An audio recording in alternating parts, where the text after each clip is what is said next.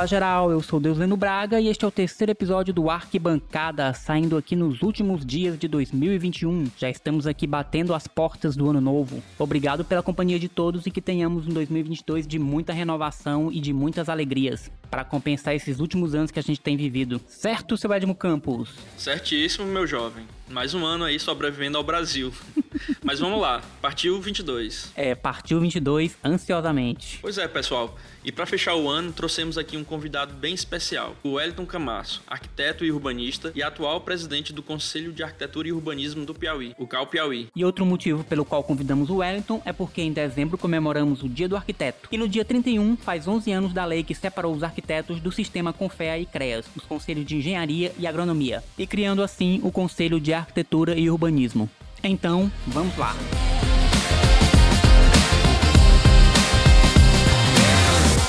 Mas antes de começarmos, Edmo Campos, quem patrocina o episódio de hoje? Yuri Barros Engenharia, projetos, consultoria e assessoria. Você está precisando de projetos complementares, projetos de hidráulica, elétrica, projetos estruturais, projetos feitos em BIM, procure o Yuri que ele manda ver. Em BIM? Que maravilha! É, o Yuri manda ver, cara. Se sua obra precisa de um engenheiro, procure Yuri Barros Engenharia. E todo arquiteto precisa da parceria de um ótimo engenheiro, certo? Exatamente. Yuri é um grande parceiro. Então vai lá, contatos e links na descrição deste episódio. E vamos ao nosso programa.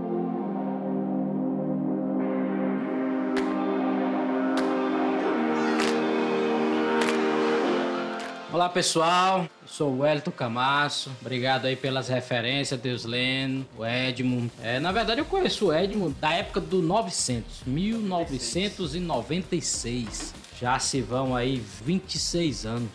É verdade. Mas é isso aí, nos conhecemos dentro da faculdade, dentro da Universidade Federal do Piauí. O Deus Leno veio logo no ano seguinte e a gente acabou também estreitando algum tipo de relação. É verdade. E pegando o gancho aqui das datas, desde 1933, os arquitetos estavam dentro do sistema Confea, junto de engenheiros civis, agrônomos, agrimensores, e isso até dezembro de 2010, quando foi finalmente criado o Conselho de Arquitetura e Urbanismo. É, nós no ano de 2020 chegamos à data de 10 anos da lei de criação do CAL. Uma lei assinada nas últimas horas do 31 de dezembro, ainda pelo presidente da época, Luiz Inácio Lula da Silva. E o ano seguinte ele foi todo de instalação do conselho, colocar na prática, mudança, saída do conselho antigo, né, que era o CREA, buscar instalações, fazer encontro de contas para saber o que tem a receber do CREA. E assim foi. Então, de vida prática, nós temos aí 10 anos. Eu diria que nós ainda estamos apenas começando. Porque se a gente comparar com de onde nós saímos, de uma estrutura fabulosa, enorme, a gente tá só engatinhando. Mas é necessário fazer uma reflexão crítica. Erramos em alguns momentos, erramos. Mas o saldo é positivo, principalmente em termos da nossa própria identidade. Podemos fazer políticas profissionais exclusivas para arquitetos. Ainda não chegamos no ideal, estamos longe, muito longe disso. Mas o pouco que nós evoluímos, que nós crescemos dentro do Brasil já foi uma conquista muito grande, temos muito que comemorar. E dentro do estado do Piauí, me desculpem aqueles que possam pensar contrário,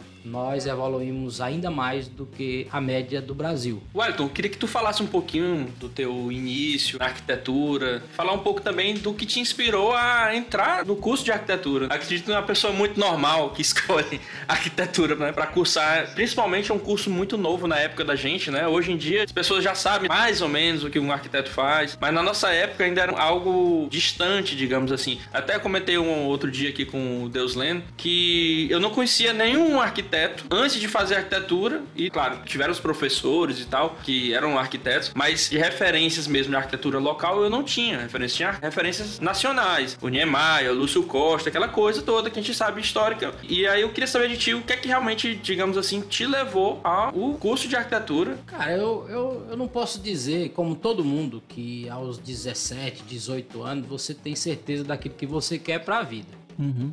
Eu acho um peso muito grande nas costas para qualquer cidadão ter que decidir qual rumo que a sua vida vai tomar. Você tem noção daquilo que lhe interessa, daquilo que lhe cativa, que lhe apaixona. E a arquitetura é mais ou menos isso. Você já nasce arquiteto. Eu penso isso e tenho dito isso em todos os cursos de arquitetura que eu sou chamado para falar em nome do conselho. Eu digo o seguinte: você é um arquiteto formado ou você é um arquiteto em formação. Eu sempre trato dessa maneira, vocês são arquitetos. Porque não é normal, olha, a pessoa escolher arquitetura e urbanismo não é normal. Já começa por aí. Não é o comum.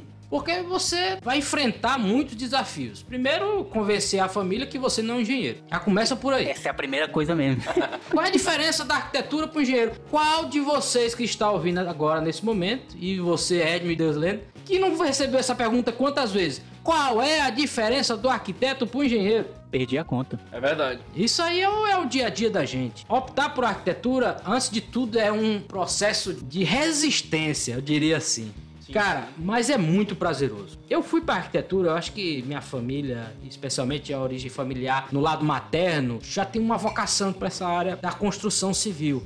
Meu avô, teu irmão, né? É, o meu irmão é engenheiro também, mas eu digo mais para trás. Meu avô foi mestre de obras em Brasília. Na construção de Brasília, meu avô Caramba. saiu de Floriano. Olha só que legal. E foi ser mestre de obra em Brasília. Mas a paixão pelo torrão, a terra dele é tão grande que ele foi um dos poucos que voltou. E ele era um mestre de obra em Floriano. Carpinteiro, de excelente qualidade. E eu acho que isso carrega no sangue da gente, da paixão, da construção, na paixão de tentar melhorar a qualidade de vida vida das pessoas. Eu sempre tive uma visão muito social da coisa, em todos os aspectos. E cara, arquitetura é isso. A arquitetura não é só projetos no Alphaville, no Aldebaran. A arquitetura é uma visão democrática da sociedade, é uma visão social da sociedade. É você conseguir produzir algo em favor da sociedade. Diversos outras profissões também têm esse parâmetro, mas a arquitetura e urbanismo eu já tinha essa noção que através da arquitetura e urbanismo a ação prática e imediata de um profissional de arquitetura urbanismo pode representar uma virada de vida daquela pessoa que está precisando do seu serviço. É uma mudança radical. Nós somos, ao meu ver, o único profissional que com um risco no chão você altera a qualidade de vida das pessoas. Eu sou eternamente apaixonado por arquitetura. Então entrei no curso de arquitetura, encontrei pessoas fantásticas, pessoas maravilhosas. Edmo considero como meu irmão mais novo. E assim, como você disse, eu também não tinha conhecimento de arquitetos. Tinha conhecimento algum algum de outro arquiteto aqui. Eram poucos, na verdade. Realmente eram muito poucos. E eles ou eram formados no Rio de Janeiro, Isso. ou em Fortaleza. Era distante, na realidade. Ou em pouco, né? Recife. Né? Aqui não existia ainda. Nós somos da terceira turma, então tinha duas turmas formadas só. Então o pessoal tava engatinhando também. Para nós aquilo também foi uma certa referência. A arquitetura para mim é um modo de vida, não é uma profissão. E pode ser aplicado em qualquer área. Eu me formei em arquitetura com notas boas. Diga-se de passagem. Diga-se de passagem.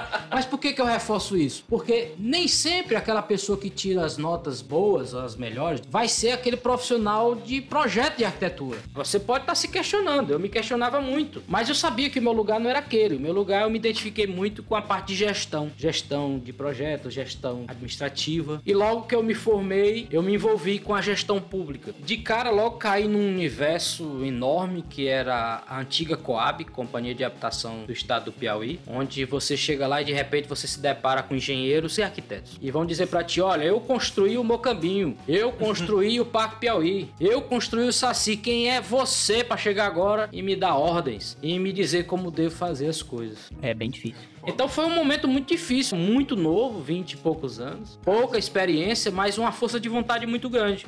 A gente se questiona muito e às vezes a gente vê o sucesso dos colegas e se pergunta por que, que não chegou para mim, o que é que tá acontecendo. Cara, a arquitetura regulamentada em lei, nós temos mais de 270 atribuições é um universo. Isso é verdade. Não é só projeto de arquitetura, cara. Você é arquiteto fazendo qualquer coisa. Arquitetura e urbanismo é um curso generalista. É um curso muito amplo. Para quem não sabe, fique sabendo agora. Arquitetura e urbanismo é a maior carga horária dos cursos de formação superior. Ah, não! Medicina são seis anos. São não. Medicina só são quatro anos. Os outros dois anos é o chamado internato. Eles só sentam na cadeira da faculdade durante quatro anos anos. Nós setamos por 5 porque as faculdades resolveram que vão ser só 5 anos. Mas a recomendação do MEC é que sejam 6 anos. Mas a gente imprensa, puxa de um lado, puxa do outro, cobre a cabeça, descobre os pés e acaba concluindo em cinco anos. Isso é a grande minoria. Se você também precisar trabalhar para sustentar uma família, verdade. você não consegue se formar dentro dos cinco anos em arquitetura. Porque você tem aula de manhã, de tarde, de noite, você tem não sei o que, você tem um laboratório, você tem não sei o que mais lá. O curso de arquitetura tem um espectro enorme. Você estuda desde as ciências da natureza, quando você vai estudar sobre rochas, a você vai às ciências humanas,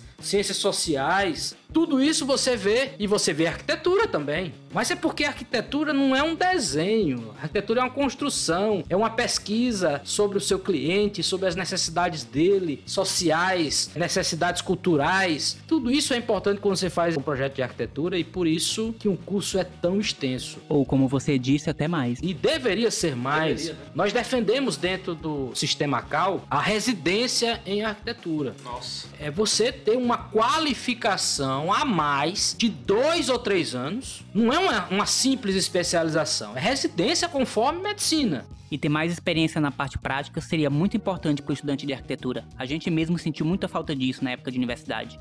Então, Deuslene, isso é importantíssimo, porque nós todos somos muito generalistas. É, isso é verdade. Temos que também perceber isso. Nós saímos de lá sabendo tudo e ao mesmo tempo sem prática alguma. O cara recém-formado, eu lhe pergunto, Deus lendo, tem capacidade de fazer um projeto de um hospital de referência? De jeito nenhum. Não tem, mas caberia uma residência em arquitetura hospitalar e ele passar a ser referência. Isso é importante. E você busca. Então, quando eu me formei, eu percebi que eu tinha muita vocação para a área de diagnóstico. O teu trabalho final. O meu trabalho final é o meu TCC, o TFG, na época era TFG, era sobre urbanismo. Mas eu percebi que arquiteto é bicho nojento, né? Vocês sabem que arquiteto para botar defeito nas coisas dos outros não tem melhor. Porque arquiteto bota defeito Ué. em tudo. Eu tenho uma teoria quanto a isso. A cidade é uma radiografia o tempo todo na cara do arquiteto. A todo momento você tá Exatamente. vendo, Vivenciando, vivenciando verdade, o né? seu paciente, né? Então nós somos muito críticos e, e eu vou ser honesto com vocês. Se os outros são críticos, eu sou mil vezes pior.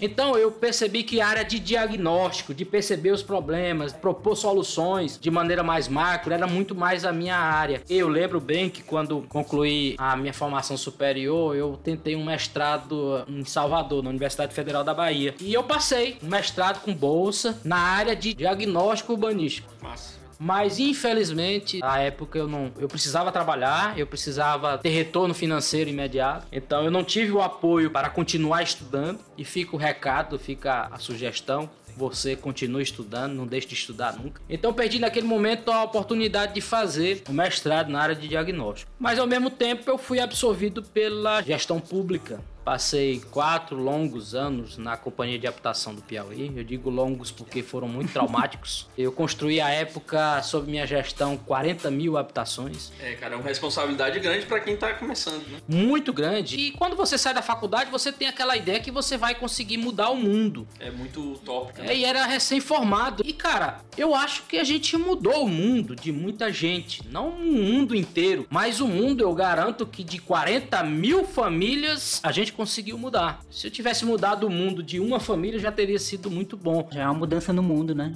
Já é uma mudança no mundo. Claro. E nós conseguimos mudar a percepção de 40 mil famílias à época. Foi a primeira vez na história do Piauí que nós conseguimos implantar um conjunto habitacional com pelo menos, no mínimo, seis fachadas diferentes. Ainda tinha essa flexibilidade. Nós colocamos isso. A gente veio da faculdade com essa ideia que casa de pombo, as pessoas não têm identidade própria, as casas são todas iguais, todas as mesmas cores. Cara, é a oportunidade de eu fazer diferente. Então você, arquiteto, fazendo um projeto lá no Alphaville, fazer uma arquitetura de interiores, mas também você é arquiteto construindo casa popular. E eu implementei isso sob pau e pedra e disse: temos seis modelos de fachadas, pelo menos as fachadas, porque também tem que se prezar pela Economicidade. né? economicidade, você não pode estar mudando plantas, porque tem todo um rito de redução de custo, de gabaritos, tem que ser viável. Mas imaginamos que sim, as fachadas poderiam ser feitas. E assim nós implantamos. E quando a gente chegava a um certo nível da obra e nós perguntávamos qual a fachada que você quer, apresentávamos as seis fachadas, ele escolhia a fachada. Só tinha uma exigência, que não podia ser igual a do lado, que já tinha sido escolhida. Na vivência da gente na gestão pública, a gente diz assim, o cidadão chegava bêbado em casa e esquecia até qual era a sua casa, porque era tudo igual. e entrava na outra. Então nós demos a opção, né? Como é, que ele ia chegar em casa, né? É a sua identidade. Como é que ele ia chegar em casa bêbado? Cara, isso é... desculpa essa forma de falar, mas é a vivência, é a nossa vivência que a gente teve lá.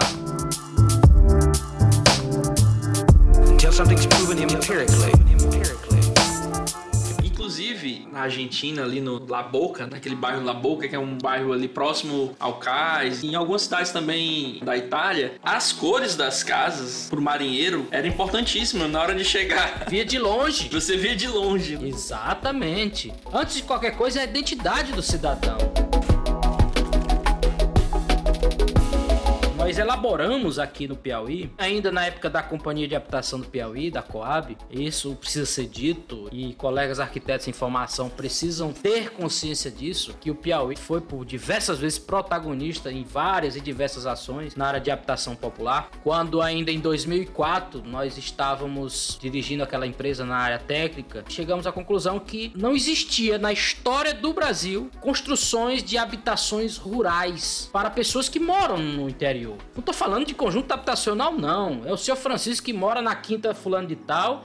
É a dona Maria que mora lá no sítio fulano de tal. E à época nós elaboramos um projeto e demos o um nome a ele de Programa Habitacional para Habitação Rural e apresentamos ao presidente da República na época. Eu tive a audácia de fazer a entrega nas mãos dele desse projeto, de fazer habitação rural. Recebeu, foi para Brasília. Três meses depois a gente foi convidado pela Caixa Econômica Federal para apresentarmos aquele projeto que nós tínhamos entregue nas mãos do presidente da República para podermos construir algo que fosse aplicável ao país inteiro. E aí surgiu o PNHR, Programa Nacional de Habitação Rural, que foi elaborado e construído dentro do Piauí por nós, por uma equipe de profissionais da Coab.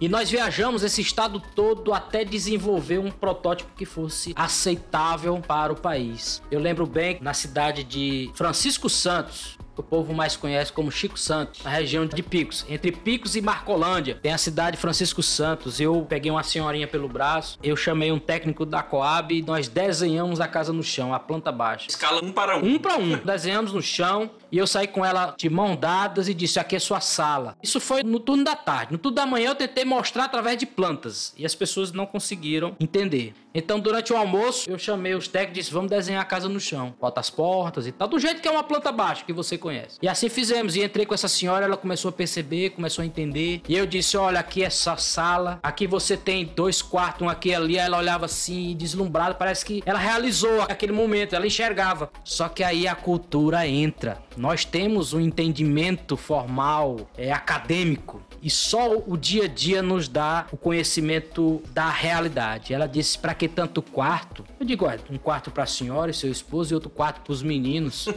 Ela disse: mas os meninos dormem na sala. Prefiro uma sala maior do que mais um quarto. Eu disse: mas eles dormem na sala porque não tem um outro quarto.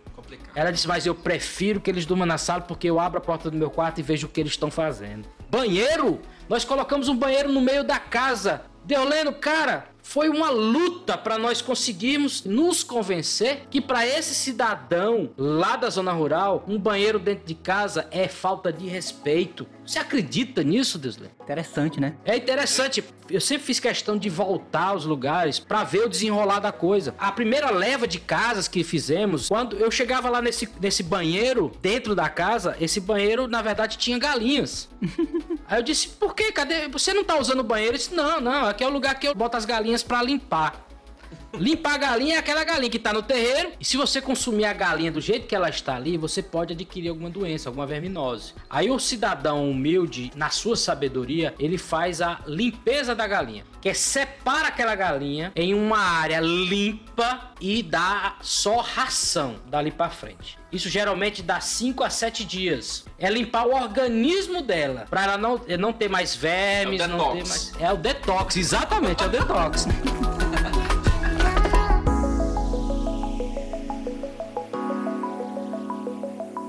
Cara, essa minha vivência foram 20 anos como gestão pública. Então, meu amigo, eu vi demais. Daquelas habitações que eu voltei, que eram experimentais, que tinha o banheiro entre a sala e a cozinha no meio da casa, eu me deparei com diversas situações. Eu me deparei com o vaso sanitário com flores, com planta uma samambaia. Isso é fato, eu tenho foto. Gente do céu.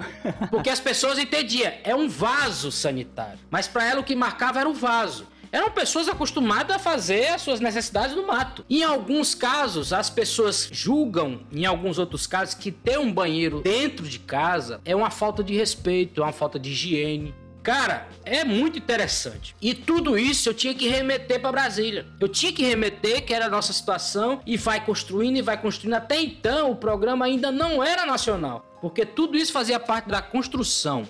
E nós fomos construindo, a Gidu aqui em Teresina, que é a gerência de habitação da Caixa, sempre contribuiu muito com isso. Eu, eu, sempre fui muito presente lá. Tenho que admitir que por muitas vezes eu fui muito antipático, porque eu pressionava realmente muito que as coisas conseguissem andar mais rápido, né? Aí a gente conseguiu fazer o banheiro, digamos assim, para fora da casa, anexado à casa. Era colado à casa e na frente do banheiro tinha uma pequena área de serviço. Continuava sendo dentro da casa, mas para aquele cidadão, ele fechava a porta da cozinha e o banheiro ficava do lado de fora. E conseguimos aprovar isso. Para ele, a cozinha era o limite final da casa, mas não era de fato tinha um espaço de pelo menos mais 1,20m, 1,10m na verdade, era 1,10m, que para a direita eu tinha o banheiro e para a esquerda eu tinha uma área de serviço um tanquezinho para lavar roupa. E essa área de serviço tinha peitoril, não tinha parede. Ela tinha uma coluna num canto, mas tinha um peitoril. Então, para ele, só em não ter parede, para ele já representava que estava fora da casa. Do lado externo. Do lado externo. Era do lado externo. É, e aí o importante era entender que na percepção dele, desse jeito, o banheiro estaria colocado no lado externo da casa. Cara, é isso, é arquitetura, é. velho. É isso onde tá. É por isso que eu me apaixono e eu fico arrepiado.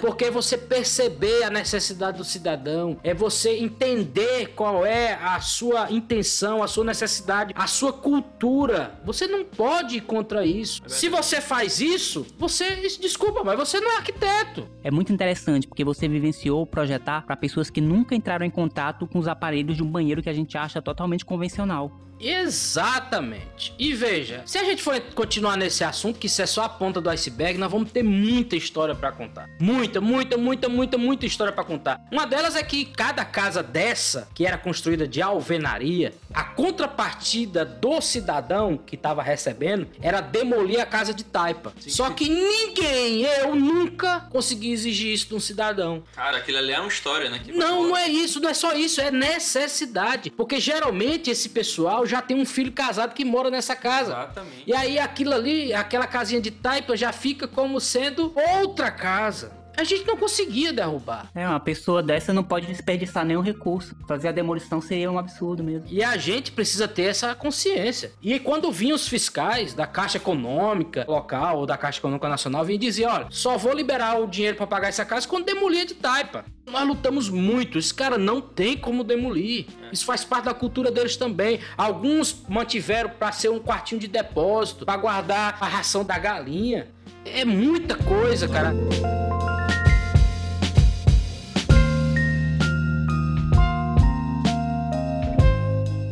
E aí, tá gostando do episódio? Vamos fazer uma pequena pausa para o nosso último patrocinador e voltamos em seguida.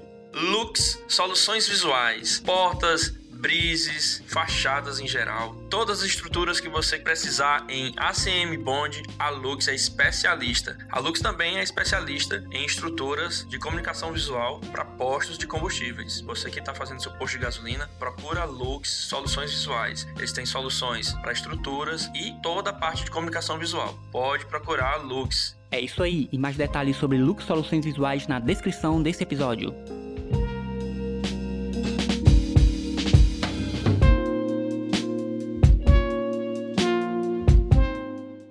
Vejo assim, eu imagino tu, menino, recém-formado, ainda com muito cabelo ainda na época.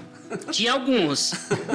É uma mudança de cultura, é uma implementação nova, é algo novo, tudo novo e causa espanto. E ainda vindo de uma pessoa nova, nova um arquiteto, é. claro, tá trazendo toda a bagagem do curso de arquitetura, da formação humanística do curso de arquitetura. Exato. Imagino como deve ter sido um desafio para você diante dessas outras pessoas que já trabalhavam no local onde você. Ah, cara, você não tem noção. Teve engenheiro da Coab que abriu processo contra mim dentro do CREA, eu respondi processo inventou diversas coisas. Fui pra comissão de ética, que eu tava fazendo isso, aquilo outro. Eu só simplesmente ficava calado e disse: Bom, vão aí, analisa se tem alguma coisa. Então, tive que enfrentar, antes de tudo, a resistência dos próprios profissionais. Imagina, o cara construiu o Lorival Parente, o cara construiu o Mocambinho. O Mocambinho foi um verdadeiro desafio. Eu estando dentro da Coab, eu resgatei a história do Mocambinho. Conta aí pra quem não conhece o Mocambinho, como é que é o Mocambinho. É verdade. Cara, o Mocambinho foi um projeto feito pelo grande arquiteto, saudoso arquiteto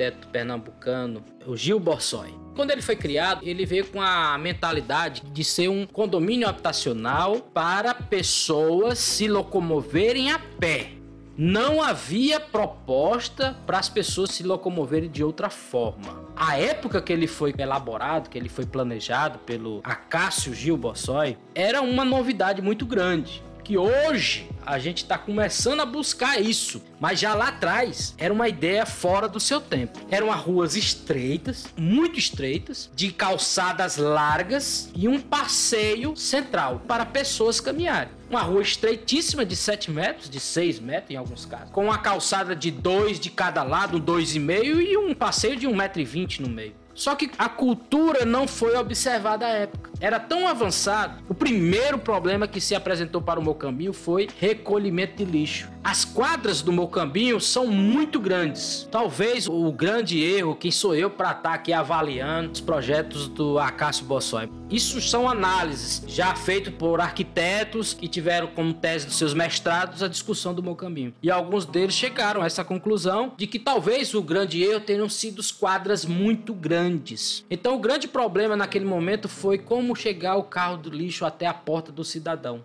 Eu tive acesso a fotos, os caminhões de lixo andando, subindo e descendo as calçadas, porque as quadras eram muito grandes. Você imagina uma quadra de 150 a 200 metros, que você tem um cidadão que mora no centro, bem no meio dessa quadra, e ele tem que se deslocar 75, 100 metros para deixar o seu lixo lá na esquina. Isso não é Prático. é, não é prático. Ou o Estado deveria ter uma nova forma de recolher esse lixo. Mas se entendeu que essa era a condição, então o carro de lixo começou a entrar, as pessoas começaram a destruir suas calçadas e os carros começaram a entrar. E aí surgiu o problema do meu caminho. Ruas estreitas, um carro não consegue passar pelo outro. Até então não era problema. né? Até então, a forma como ele foi pensada é aquela coisa, foi perfeita. Ó, vai ser uma área, vai ser uma espécie de uma vila, mocambinho, aquela coisa toda, onde nós vamos ter pessoas que vão ter a vivência, a convivência muito próxima, as casas são muito próximas, frente a frente uma com a outra, é circulação só de pessoas e não tem circulação de carros. Nós temos aí duas grandes artérias, que é o que chama-se hoje a Avenida Principal do Mocambinho, e a outra que se chama Nossa Senhora da. da... Aquela lá. É, aquela que tem lá. E aí, entre uma e outra,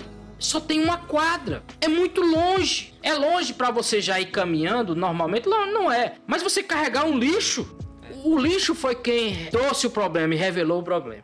Então, gente, essa é a grande questão. É conseguir interpretar a necessidade do cidadão e muitas vezes é uma necessidade que nem o próprio cidadão, o próprio cliente sabe que tem. Isso é o que nos diferencia dos demais profissionais, dos demais agentes que pensam que fazer projeto de arquitetura é dar um offset dentro do CAD. E não é isso. A arquitetura é muito mais do que estética, é muito mais do que estrutura. A arquitetura é a vida bem pensada.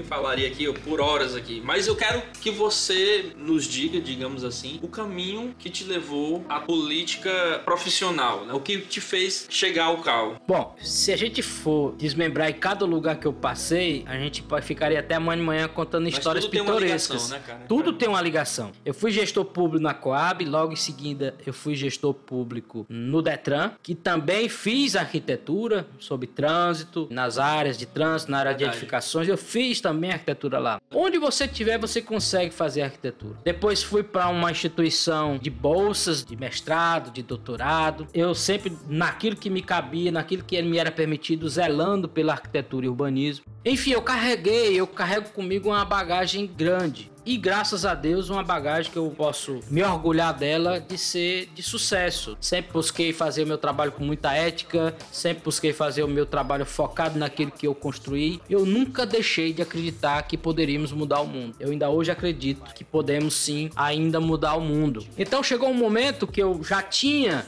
uma realização profissional, eu já me reconhecia como gestor público, eu não havia mais dentro de mim um questionamento de que eu ser gestor público é a minha contribuição que eu posso dar enquanto arquiteto. E eu vi dentro do Cal Piauí a oportunidade de dar a minha contribuição diante de tudo que eu consegui carregar esses anos, acumulei durante esses anos. Eu pensei, eu posso contribuir com a minha profissão, posso contribuir com os colegas arquitetos, mas antes de tudo, eu posso contribuir com a arquitetura e urbanismo. E eu me coloquei à disposição para o Cal Piauí na eleição de ser presidente pelo Cal Piauí. Inclusive, eu fui questionado por um grande empresário aqui do estado ele olhou para mim e disse assim, quando eu me coloquei candidato, porque quando você é gestor público, você tem contato com todas essas pessoas, né? Desde o cidadão lá da zona rural ao grande empresário.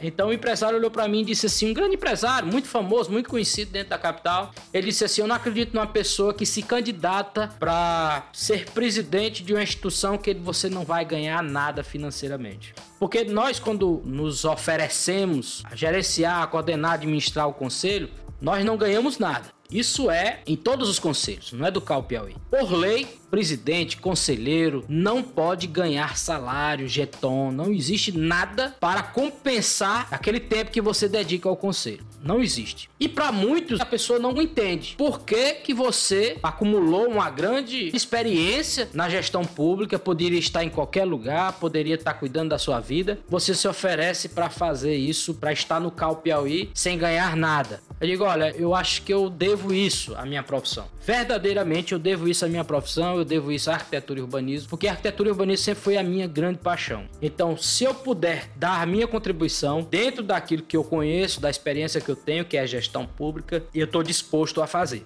E assim foi o primeiro mandato em 2018, 2019 e 2020. Nós nos oferecemos novamente a colocar mais uma vez ser presidente e fomos reeleitos. Até então nós tínhamos tido dois presidentes, excelentes ex-presidentes, o Sunderland, que é uma figura fantástica, é uma pessoa maravilhosa. Eu não tenho outro argumento a dizer a não ser isso, que é uma pessoa maravilhosa, que carregou desde o início o conselho nas costas, colocou dentro do seu escritório, não tinha local ainda, deu estrutura, conseguiu fazer, implantou o CAL no Piauí. Logo na sequência veio Emanuel Castelo Branco, um cara que entregou o conselho redondo, sem problema financeiro, só que a gente entendeu que podia ir um pouco mais. A nossa experiência administrativa na área pública nos credenciava aí um pouco mais. E a gente conseguiu evoluir algumas coisas. O Cal Piauí hoje, Deus lendo, nós somos pequenos. Estamos entre os oito menores Cal do Brasil, por quantidade de arquiteto. É o principal índice que determina o tamanho de um conselho. Né? Estamos num agrupamento que se chama Cal Básico. Porém, nós temos os melhores índices do Brasil. Em todo e qualquer índice que você pegar, que o Cal BR estabeleça como parâmetro para avaliar um conselho estadual, a pior posição que nós estamos é em quinto lugar, em qualquer avaliação. Pô, que da hora. Veja bem, tem um índice, por exemplo, o estado mais adimplente é Espírito Santo. O estado rico. O IDH lá é um absurdo de alto. Os investimentos, não há o que se questionar. O Piauí é o segundo lugar no Brasil, graças aos arquitetos, os arquitetos do Piauí. Outro índice, fiscalização.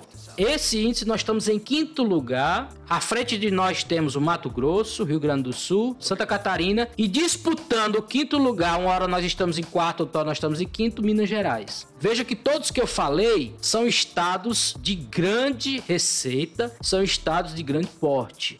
O Cal Piauí, com seus dois fiscaizinhos, nós temos mais fiscalização do que São Paulo, mais do que Rio de Janeiro, mais do que Bahia, mais do que qualquer outro, fora esses cinco. Agora, se você faz em valores proporcionais por quantidade de arquitetos, nós estamos em primeiro lugar e sem enxergar o segundo. Tá tão para trás que a gente tá para dar a segunda volta. Então, em todos os outros aspectos, esse ano o Cal Piauí é referência em recuperação fiscal talvez o primeiro estado que conseguiu a vacina para os arquitetos e urbanistas. Ou seja, eu tenho que me orgulhar disso? Claro, eu me permito Mas isso é fruto de uma experiência que a gente carrega, vem administrando, vem carregando. Somos pequenos, continuamos pequenos. Mas o que a gente faz aqui é constantemente replicado nos outros estados. A gente avança, os outros estados nos acompanham. O primeiro estado que pensou em dar notoriedade àquele arquiteto que a, numa fiscalização esteja todo regular, fomos nós. Por que, que eu tenho só que bater naquele que está com problema? Não. Arquiteto, nós chegamos na obra, encontramos uma obra regular, com placa na obra, com documento na obra, tudo direitinho. Nós fazemos a postagem, damos parabéns para aquele arquiteto, marcamos ele e ele vai vai se orgulhar do seu conselho e vai tornar aquilo público. Ele disse, cara, o meu conselho me parabenizou. Isso hoje é febre no resto do país, mas nós fomos o primeiro. Então muitas coisas nós fomos implantando. Nós fomos o único CAL que implantou o CAL Jovem. Diga-se passagem, Edmo, o programa de eleição do novo CAL Jovem está pronto. Eu já fiz os testes do sistema de eleição do novo CAL Jovem. Eleição com sistema. Sim, Wellington. Mas o que é o Cal Jovem? Cal Jovem é um programa que a gente pretende ter representantes dentro do conselho dos estudantes das faculdades de arquitetura e daqueles arquitetos recém-formados até dois anos. É dar voz para aqueles que estão em formação e os recém-formados são aquelas pessoas que vão poder. Ah, nós precisamos trazer um cara lá de São Paulo fazer um evento aqui de arquitetura. Se o Cal Jovem referendar, o CAL Piauí vai analisar, analisando e aprovando, manda buscar aquele pessoal para poder fazer um evento para os informação. Eu sei também da sua preocupação com quem está entrando no mercado no de mercado, trabalho. Isso. É tanto que eu vejo através da tua fala, principalmente voltada aos arquitetos mais novos, a essa mensagem, digamos assim, de esperança para quem está entrando no mercado. E esse realmente é um desafio que é pertinente ao CAL BR, na realidade. Você está mais próximo do arquiteto que está iniciando iniciando, até porque a metade dos arquitetos do Brasil vão ter de 25 anos. É, 25 ou menos de 25 anos. Então é muito importante estar próximo de quem está saindo da faculdade e entrando no mercado de trabalho. É, e vamos ser muito claro, o recém-formado, ele é aquela pessoa que sai ainda com muitas ideias de tentar mudar o mundo. E eu sou dessa linha. O cara que já está no mercado, já está implantado no mercado, nós não podemos esquecer ele de hipótese alguma. Não vamos esquecer ele. Mas é um cara que tem uma vida estabilizada, teoricamente uma vida estabilizada. É um cara que já tem seus orgulhos, suas vaidades, estabilidade, ele já não se submete a algumas coisas. Ele já meio que deixou um pouco para trás aquela utopia de ser o arquiteto que pode movimentar o transporte público de Teresina. Qual arquiteto de renome vai se oferecer para discutir sobre transporte público em Teresina, a não ser aqueles arquitetos que já trabalham no setor público e aqueles recém-formados que estão vindo cheios de ideias e cheios de perspectivas de fazerem uma contribuição à sociedade? Talvez para esses arquitetos mais antigos terem sido parte de um conselho que não se representava, que não dava identidade, eles tenham se insensibilizado um pouco para essas questões de cidade, de coletividade e de dar uma contribuição a mais para a sociedade. Exatamente. Eu ainda sou do tempo do conselho antigo, você, o Edmo também é. Nós não tínhamos vez nem voz. Nós só éramos chamados para votar. Nós não tínhamos ninguém para elaborar profissionais destinados à arquitetura e urbanismo. É onde eu digo que nós temos o que comemorar nesse sentido. Então, muitos desses arquitetos já se formaram fora, se submeteram a um conselho que restringia muitas nossas ações, altamente cerceador. Então eles tiveram que, por obrigação, por necessidade, de cuidar de suas vidas. Esse é um grande problema hoje, Desleno e Ed, que a gente enfrenta. Não existe, infelizmente, ainda uma cultura de corporativismo entre os arquitetos. Mas quando eu digo corporativismo, que não leve para o lado negativo o corporativismo benéfico, aquele que nós nos identificamos enquanto categoria, que nos identificamos como iguais e nós defendemos uns aos outros. É que é o que acontece dentro de um Conselho Federal de Medicina ou até mesmo na OAB, é isso? Exatamente. A gente vive como? É arquiteto tomando projeto de arquiteto. Arquiteto aceitando fazerem leilão de projeto, leilão às avessas, né? O cara me chamou recentemente para fazer um orçamento de uma área social de um apartamento, desses apartamentos de luxo que na época que foi construído não foi pensado. Fui lá e aí ele disse: Bom, agora nós vamos aguardar outros três orçamentos. Chamei mais fulano e falou: Não, me devolva o meu. Não tô aqui para fazer leilão de projeto. Não é isso. Isso não existe, gente. Se você faz isso, se você pega um, você colega que tá me ouvindo aí do outro lado, e você é estudante, aprenda, viu? Se você recebe um cara no seu escritório, na sua casa, no seu telefone, no seu WhatsApp e disse quanto é que tu faria um projeto? Aí você diz o preço, ah, fulano lá fez por menos ou faz por menos. Meu irmão, isso não faz parte da nossa profissão, cara. Cada projeto tem o seu valor que precisa ser mensurado por aquele que está fazendo o seu projeto. Não tô aqui para negociar projeto com ninguém. A partir do momento que a gente conseguir perceber isso, conseguirmos termos uma unidade nesse sentido e não aceitar essa disputa pelo menor preço, nós vamos começar a nos ajudar. Arquiteto fala mal um do outro pelas costas e pela frente. Não tem conversa não. Olha, deixa eu contar um fato pitoresco. Conta. Muito pitoresco. Pitoresco até demais. Deus Leno, preste Maria atenção. Pra tu ter ideia o que é arquitetura e urbanismo dentro do nosso estado. Existe uma desgraça hoje implantada na arquitetura que precisa ser discutida. Claro, não é simplória. Que chama-se reserva técnica. Ah, sabia que agora era a hora da famigerada RT. RT. Chegou a hora da polêmica reserva técnica. Isso.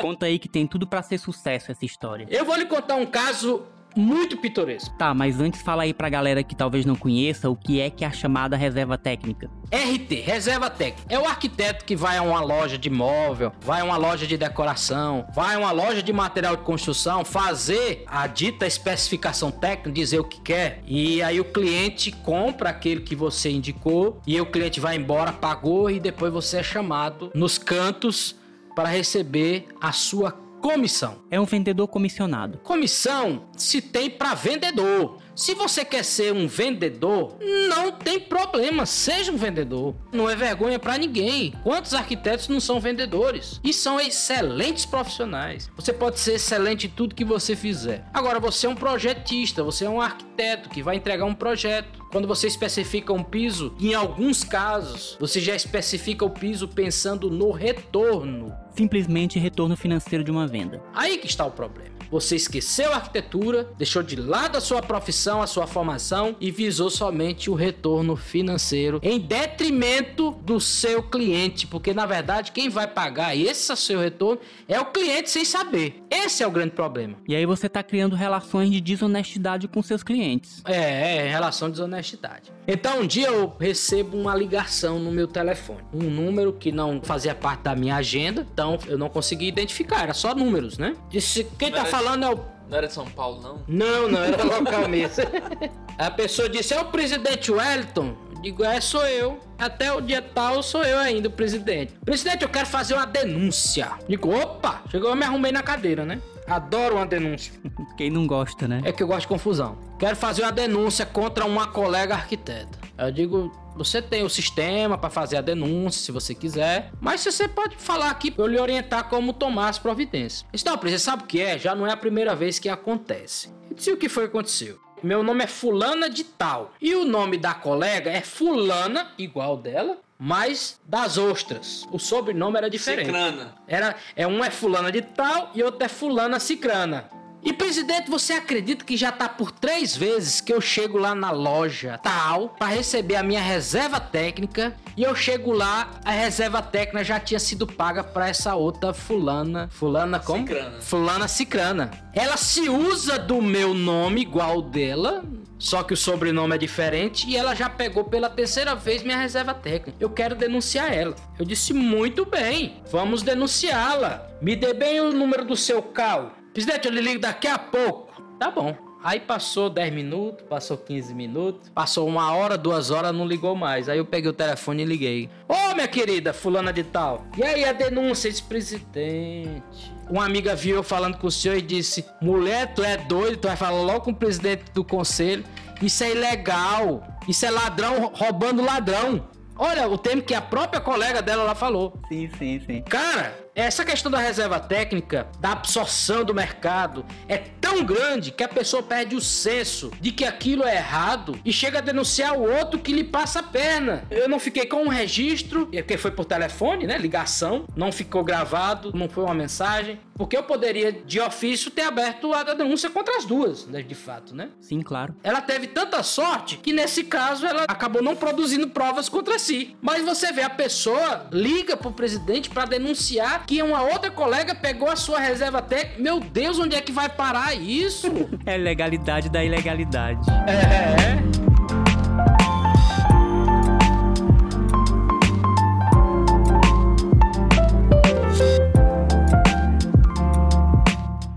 Que é normalizado, qual seria, digamos assim, um caminho para que esse problema fosse sanado e o cliente não fosse lesado? O que é que tu acha, na tua opinião, que poderia ser feito como conscientização? Bom, eu penso que o grande problema, o grande defeito, a grande mácula nesse processo é o desconhecimento por parte do cliente. Total. É aí onde mora o problema. É o cliente não ter conhecimento de que ele está comprando aquele piso ou comprando aquela cortina, ou seja o que for, e muitas vezes ele está pagando mais caro para poder pagar o arquiteto. Eu penso que o grande passo é tornar isso transparente. É a transparência. É a questão ética primeiro, né? É a questão ética. Nós estamos tratando de uma questão ética. Vender, todo vendedor tem o seu direito de comissão. Ninguém se questiona isso. Mas desde que o seu cliente, que é efetivamente quem está pagando, que não é a loja, cara, que vai pagar. Quem vai pagar é o cliente.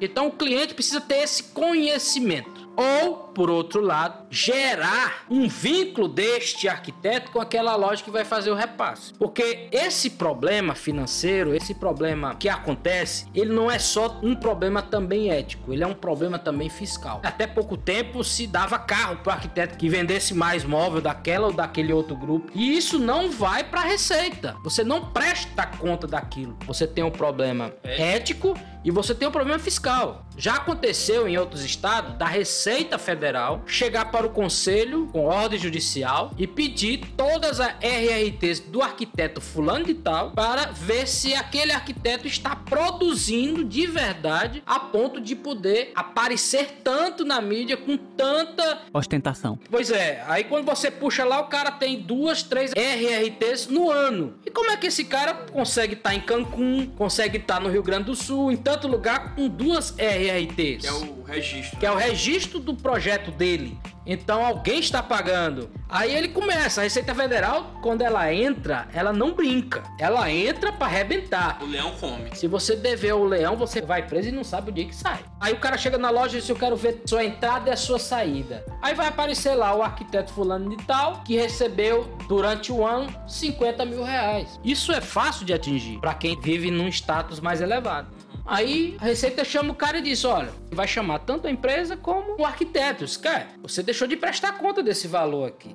Eu imagino que o ideal seria a transparência com o cliente e gerar um RRT de assistência, de consultoria, que faz parte do trabalho. É, especificação técnica é um desses 270 e tantos atribuições que o arquiteto É, tem. Eu acredito realmente o arquiteto que trabalha com, principalmente com interiores, ele se dispõe a fazer várias e várias visitas, sair do seu escritório, da produção normal. Então poderia ser uma atividade. Poderia não. É. Está estabelecido no nosso código. Tá lá. Assessoria. Você pode receber um valor por assessoria. Ou você, ao fazer o contrato com aquele cliente, dizer. Às vezes que eu trabalhei em construção, que eu fiz reformas, que eu fiz projetos, atividades de fato como arquiteto, esse projetista, o meu ganho era estabelecido com o cliente o seguinte: tudo que eu gastar, a minha receita é 10%. Mas quem me pagava era o cliente. Era uma reserva, digamos assim, uma reserva técnica oficial. Você não vai me pagar nada, por enquanto, mas toda semana nós vamos fazer o balanço daquilo que foi gasto dentro da sua obra. Perfeito. Com o meu acompanhamento, o que você vai me pagar no final é 10% sobre aquilo. E você pode amarrar isso no próprio contrato com o cliente, mais ou menos uma base do custo da obra em termos de 3 a 5%. É uma das modalidades que se recomenda o arquiteto ter como parâmetro, né? Exato. Então, por que que você precisa fazer isso escondido? Acho que o problema parte daí.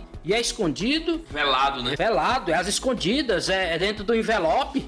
É um negócio estranho. Muito semelhante quando a vovó vai lhe passar um dinheirinho escondido. É, a vovó vai botar o dinheiro no seu, no seu bolso. Você chega na casa da vovó, ela vai lá e mete 50 reais no bolso do neto. Eu vejo isso que ela faz. A minha mãe faz isso com o meu filho, né? Então, por que, que não pode ser as claras? Você chegar pro cliente e dizer: olha, é o seguinte, eu vou te ofertar, vou discriminar pra você pela qualidade. Aqui eu tenho piso A, eu tenho piso B. Piso B é mais barato, mas eu recomendo o piso A. O local é ideal, a infiltração de água é menor, seja lá qual for a característica que mais lhe interessa. Só que antes você estabeleceu com o cliente uma relação comercial real e o seguinte, olha, você vai me pagar 5% por tudo que você gastar da obra. Pronto, beleza. É, e o trabalho de assessoria em arquitetura de interiores é hora trabalhada como qualquer outra dentro do escritório. Exatamente. Você pode estabelecer valores fechados. Cara, o grande problema é, transparência, é, é, a, é a transparência. O cara tá pagando, velho, tá confiando em você. Se você não deixa isso transparente, tem algo errado. Numa relação que não pode ser exposta. Se a relação não pode ser exposta, alguma coisa está errada, alguma coisa corrompe aquela relação. Essa é a grande questão. Existem arquitetos hoje que optam por não cobrar projeto de arquitetura só para ficar com a reserva técnica. Que seja, mas que seja transparente, que seja uma relação comercial. E esse jogo de esconde-esconde confunde o público, porque se você tem um profissional que cobra X por um projeto e tem um outro que cobra quase nada pelo mesmo serviço, isso gera uma desconfiança na cabeça de quem é cliente, por não ter nenhuma base do que é que acontece nesse mercado da arquitetura desse jeito de quanto vale efetivamente o trabalho do arquiteto, de quanto realmente vale aquilo pelo qual ele está pagando. Exato. Desvaloriza, cara. Desvaloriza é, a opção. O mote é exatamente esse, porque ela fragiliza todo um grupo que busca fazer as coisas da maneira transparente, que busca cobrar o valor justo. Ninguém tá aqui para transformar o arquiteto no monstro. Não, isso é uma relação profissional e todos os conselhos existe um código de ética. Isso eu, pertence a uma categoria. Eu vejo também que essa questão das redes sociais realmente é um desafio para todo mundo, inclusive, porque é algo novo, digamos assim, e em constante mudança. A todo momento a gente precisa confrontar essas questões da tecnologia com a evolução da profissão e com a própria ética, né? É, essa questão das redes sociais foi até tema um mês atrás de um encontro lá em Brasília entre as coordenações das comissões de ética, porque existe muita facilidade através das redes sociais de você ofertar o seu trabalho, fazer belos projetos sem nem ser o arquiteto. Então, isso é novidade, mas é um caminho sem volta. Não tem mais volta. Nós precisamos evoluir. À medida que as coisas vão sendo ofertadas, elas precisam ser também, eu não diria nem combatidas, mas criar instrumentos que o conselho possa comprovar aquilo que está exposto. As redes sociais, um cara pode vender, estando aqui no Piauí, vender um projeto nos Estados Unidos. Como é que o Cal Piauí vai notificar um cara que tá na rede social se eu não sei nem onde é que é o escritório dele? Ele pode não precisar colocar. Na Matrix. Né? É na Matrix, né? é, e é o novo mundo de negócios digitais que tem avançado muito rápido, em plataformas, redes sociais e tudo mais, onde o jogo principal é o da moderação, de manter um ambiente saudável com um discurso civil construtivo. Esse é o grande desafio em redes sociais. Sim. E órgãos tradicionais, como o Cal, por exemplo, tem muito a aprender com as plataformas e as redes sociais, de que mais importante que ser um órgão regulamentador em ambiente virtual é você saber ser um órgão moderador, que traga confiança para todos e que traga todos para junto de si. É, veja, Deolene, o Cal Piauí tem tido uma característica muito de conciliador. Apesar de sermos proporcionalmente o estado que mais fiscaliza, que mais gera relatórios de fiscalização do estado, mas a receita por multa deixou de fazer parte do nosso orçamento. É quase zero, porque a nossa fiscalização ela é orientativa educacional e para o cara resolver o problema dele. Ninguém faz fiscalização no Cal Piauí como fonte de receita. Nunca, jamais.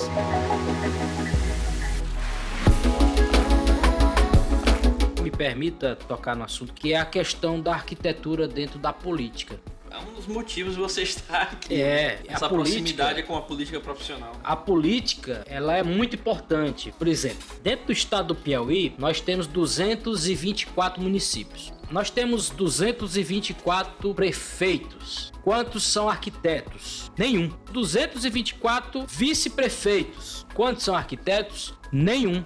2.240 vereadores no estado do Piauí por baixo. Sabe quantos são arquitetos? Nenhum. Nós temos 513 deputados federais em Brasília. Nós tínhamos desses 513 dois deputados federais. Um foi candidato a prefeito de Belém e se elegeu. Então nós temos um arquiteto deputado federal. Nós temos 81 senadores, mas cada um senador tem mais dois suplentes. Sabe quantos são arquitetos? Nenhum. Como é que nós podemos pensar um crescimento da nossa profissão, uma melhoria na qualidade de vida das pessoas, se os arquitetos não se envolvem com política? Em tem muitos médicos, muitos. Ah, médico, engenheiro é só o que tem. Enquanto nós não fizermos política, os políticos vão estar fazendo arquitetura e vai sair as barbaridades que existem. Por que, que nós não somos políticos? Não discutimos políticas? Se nós somos o profissional mais político que existe? Porque nós temos que envolver cidade, nós temos que envolver pessoas, nós temos que envolver o ser humano. Por que, que nós não somos políticos e assim nós não conquistamos os nossos espaços?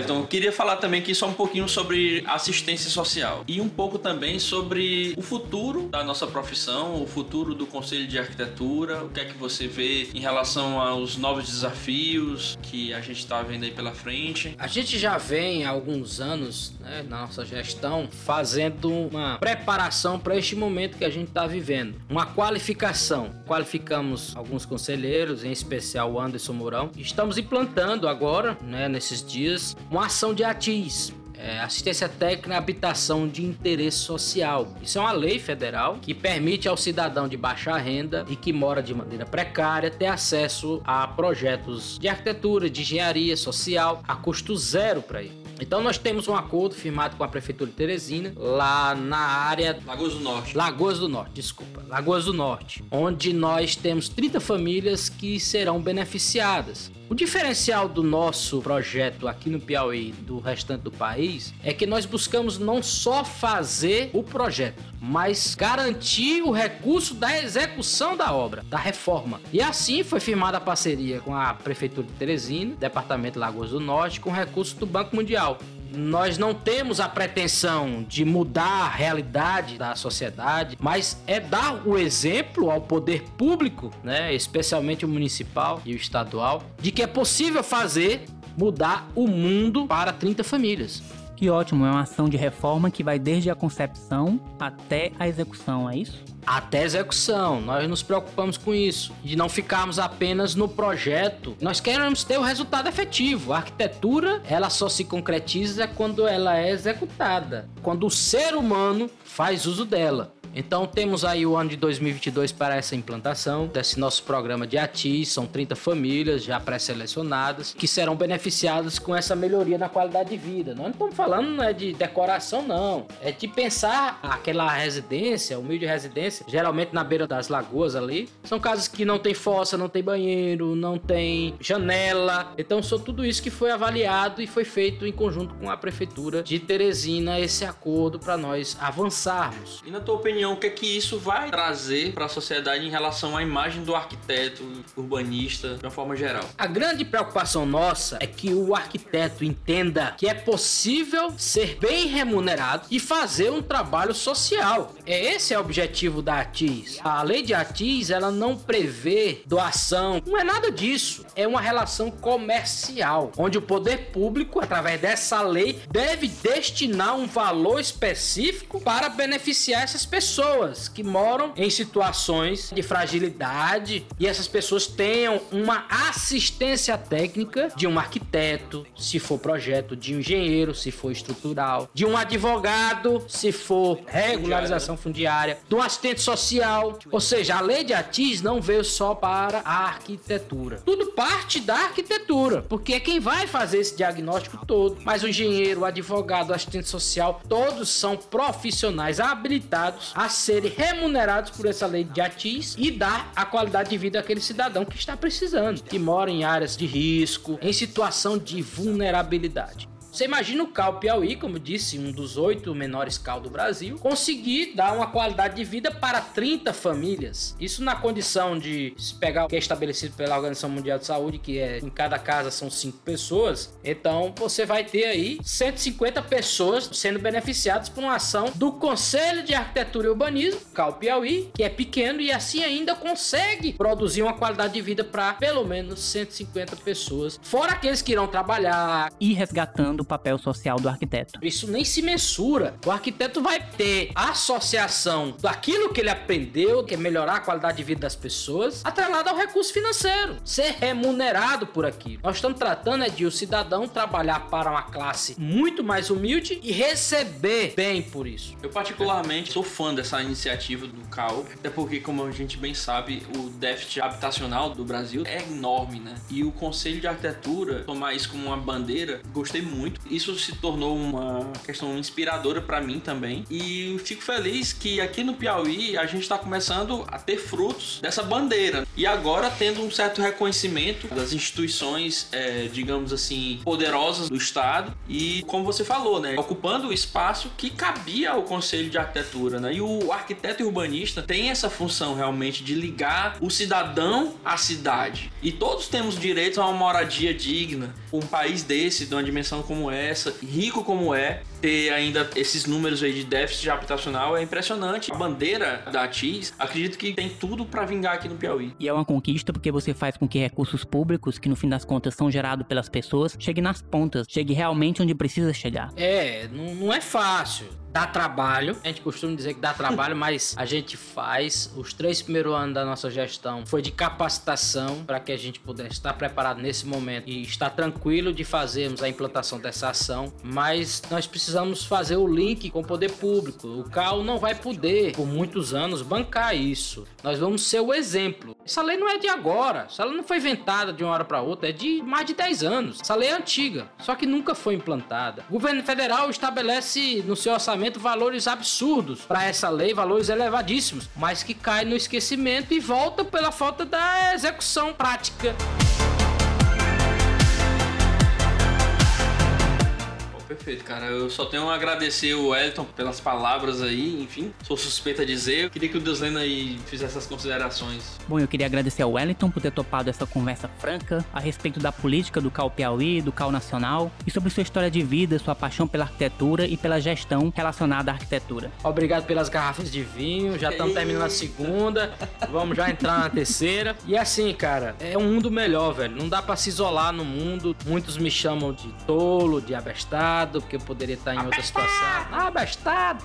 Mas eu sei o que eu estou fazendo, tinha essa necessidade de dar a minha contribuição, que se encerra nos próximos dois anos, e os outros que virão certamente terão uma facilidade maior, e eu estarei sempre à disposição para discutir. Eu sou viciado nessa discussão, nesse bate-papo, não me cansa nada, na verdade, só me faz é, ser cada vez mais apaixonado e poder identificar que tem pessoas que pensam da mesma forma, que a gente pode ser diferente e vamos em frente. A seara é grande, são poucas as pessoas para colher, mas como diz a Bíblia também, aquele que põe a mão no arado não pode mais olhar para trás, tem que seguir em frente com a firmeza do propósito que a gente tem, que é tentar melhorar a qualidade de vida das pessoas e, por consequência, quem sabe melhorar a qualidade de vida também dos arquitetos e urbanistas. Eita, isso é